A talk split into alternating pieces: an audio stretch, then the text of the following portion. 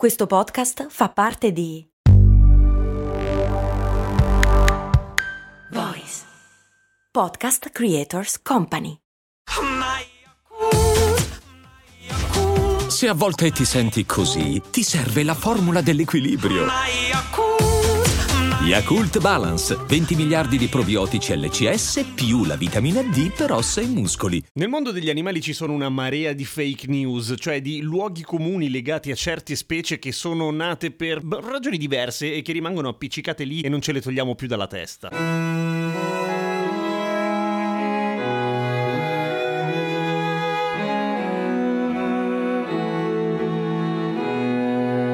Pure la versione della sigla in stile musica da camera fatto Cavunazzo. Ecco, diciamo che la puntata di oggi è un po' uno spin-off di quella di ieri, in cui si parlava del coniglio pasquale, perché proprio dal coniglio volevo cominciare. Che cosa mangiano i conigli? La carota. Sì, nel senso che i conigli possono mangiare le carote, ma non è esattamente né il loro cibo preferito, fra i tanti, e nemmeno il più sano per loro. Anzi, ai conigli si dà il fieno in linea di massima, perché le carote sono estremamente zuccherine e dovrebbero funzionare, se siete dei bravi padroni di conigli, come più o meno la funzione di una caramella, cioè gliene dai qualche fettina al giorno e se vuoi tipo fargli imparare delle cose, tipo leggere, scrivere, fare di conto e fare fogli Excel, che è una cosa importante in generale il pacchetto Office. Se ne gliene dai troppe è come mangiare troppe goleador, ma a un certo punto ti viene mal di pancia e comunque c'è un sacco di zucchero. E perché pensiamo tutti che i conigli mangino carote, carote, solo carote? Per colpa di Bugs Bunny, che a sua volta prese quella cosa lì da un film di Clark Gable in cui lui mangiava la carota un po' come Bugs Bunny e che si chiama Accadde una notte. Perché? Boh, se l'avessero preso da, che ne so, Ghostbusters, probabilmente mangerebbe Fantas. No. E sempre a proposito di roditori che godono di una fama che in realtà non meritano, povere bestie, i Lemmings. I Lemmings sono da sempre il simbolo della coglionaggine di chi si suicida in massa. Non che sia un comportamento particolarmente comune nell'essere umano, però in genere viene associato a comportamenti non proprio furbi. Come mai questa cosa succede? I Lemmings, come in realtà accade con molti piccoli roditori, hanno delle ondate di espansione e contrazione della popolazione lemminghistica, cioè, cioè, a un certo punto ci sono anni che ci sono un bordello di lemmings e anni in cui ce ne sono proprio pochi. Perché? Perché figliano tantissimo e sono molto molto fragili, per cui al cambiare di pochissime variabili tipo abbondanza di cibo, abbondanza di predatori, la loro popolazione cresce tantissimo o viene ridotta a pochi esemplari. Pochi si fa per dire, però zitto Ramon, è un pappagallo. Ramon, scendi o stai lì a fare pi?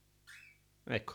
Quando sono veramente tanti fanno una cosa tipo le cavallette, cioè emigrano e lo fanno in massa attraversando corsi d'acqua, attraversando campi, attraversando un po' quel cazzo che trovano. Ma che si suicidino in massa una volta che arrivano a un burrone? No, assolutamente no. Anzi, sapete com'è nata questa leggenda? Da un documentario del 1958 particolarmente efferato e sanguinario di un tal signor Walt Disney proprio lui, un documentario che si chiamava Wild Wilderness, cioè natura selvaggia bianca, natura bianca, sel- bianca, natura bianca, insomma, freddo e lontano. E a un certo punto, per rendere ancora più spettacolare le scene che stavano girando, hanno ripreso dei lemmings che cadevano giù da un dirupo, in un posto in cui in realtà i lemmings non c'erano, ce li hanno portati loro e non avevano nessuna intenzione di buttarsi giù da un dirupo. Li hanno buttati loro, pezzi di merda. Questa roba si è scoperta negli anni Ottanta, ma ormai era troppo tardi e quella roba lì del lemming che si suicida non solo è rimasta nell'immaginario collettivo fino a che voi avete sentito questa puntata bella lì, ma nessuno ha mai vendicato la morte di quei poveri lemmings. E tra l'altro quel documentario vinse pure un, uh, un Academy, un premio importante per uh, l'epoca e per i documentari. E sempre parlando di documentari che hanno mandato in vacca la percezione che abbiamo noi di alcuni animali che di solito abitano molto lontani perché sennò la percezione ce la faremmo in prima persona, i piranha, i cattivissimi piranha, il pesce dente, perché piranha vuol dire quello in una lingua aborigena locale. Cattivissimi, carnivorissimi, capaci di staccare di netto il dito di un umano. Ed è vero, tecnicamente da un punto di vista pratico di costruzione e progettazione di un piranha, un piranha è fatto in modo da avere una leva nelle mandibole particolarmente forte e dei denti particolarmente affilati che lo renderebbero capace di tagliare di netto un dito a un essere umano o altri pezzi di un essere umano maschio. Ma lo fa il piranha? No, il piranha non lo fa praticamente mai, nel senso il piranha è estremamente timido ed è onnivoro, mangia di tutto e tendenzialmente mangia pesci e se mangia roba viva, perché di solito è abbastanza carognaro, mangia pesci più piccoli di lui ed è mangiato da un bordello di altri animali, gabbiani, pesci più grandi, eccetera. È molto molto molto raro che attacchi un essere umano e quando lo fa, lo fa quando si sente molto minacciato e non ha altre possibilità, in particolare se un essere umano va a rompere i coglioni lì vicino alle uova, oppure si getta in mezzo a dei piranha maschi particolarmente mm, frisky.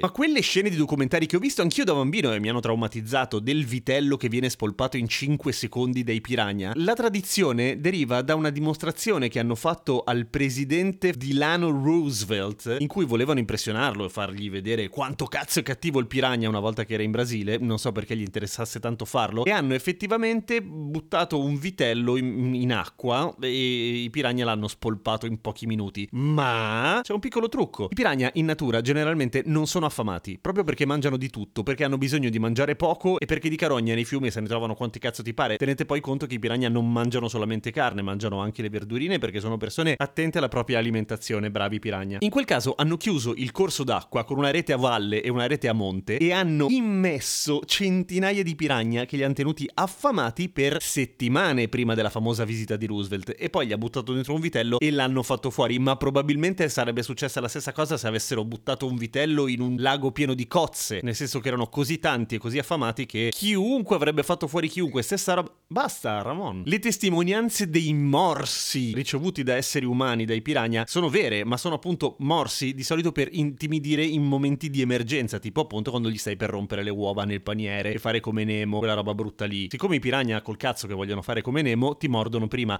ma non va mai oltre. Tutte le volte che hanno trovato dei corpi di esseri umani mangiati dai piranha, in realtà intanto non erano mangiati completamente, erano sempre morti per altre cause, in genere annegamento, come spesso accade quando trovi un cadavere in un fiume. Essendo carognari i piranha, sì, è vero che fanno fuori un vitello ferito, ma perché vanno prima a vedere e danno un morsino così giusto per vedere se quello reagisce e se non reagisce e se c'è molta fame e se c'è un presidente americano che ti guarda, fai lo splendido e mangi un vitello in poco tempo. Però sono state fatte delle, un sacco di prove in questo senso. Se tu fai il bagno in mezzo ai piranha, beh, sei scemo perché cazzo te la rischi a fare, ma non ti succede niente. Come se ti tuffi in un acquario pieno di carpe koi. No, lì poi gli devi dare un sacco di soldi perché costano tantissimo le carpe koi. Se ne rompi una, sono cazzi, fa rima. a domani con cose molto umane.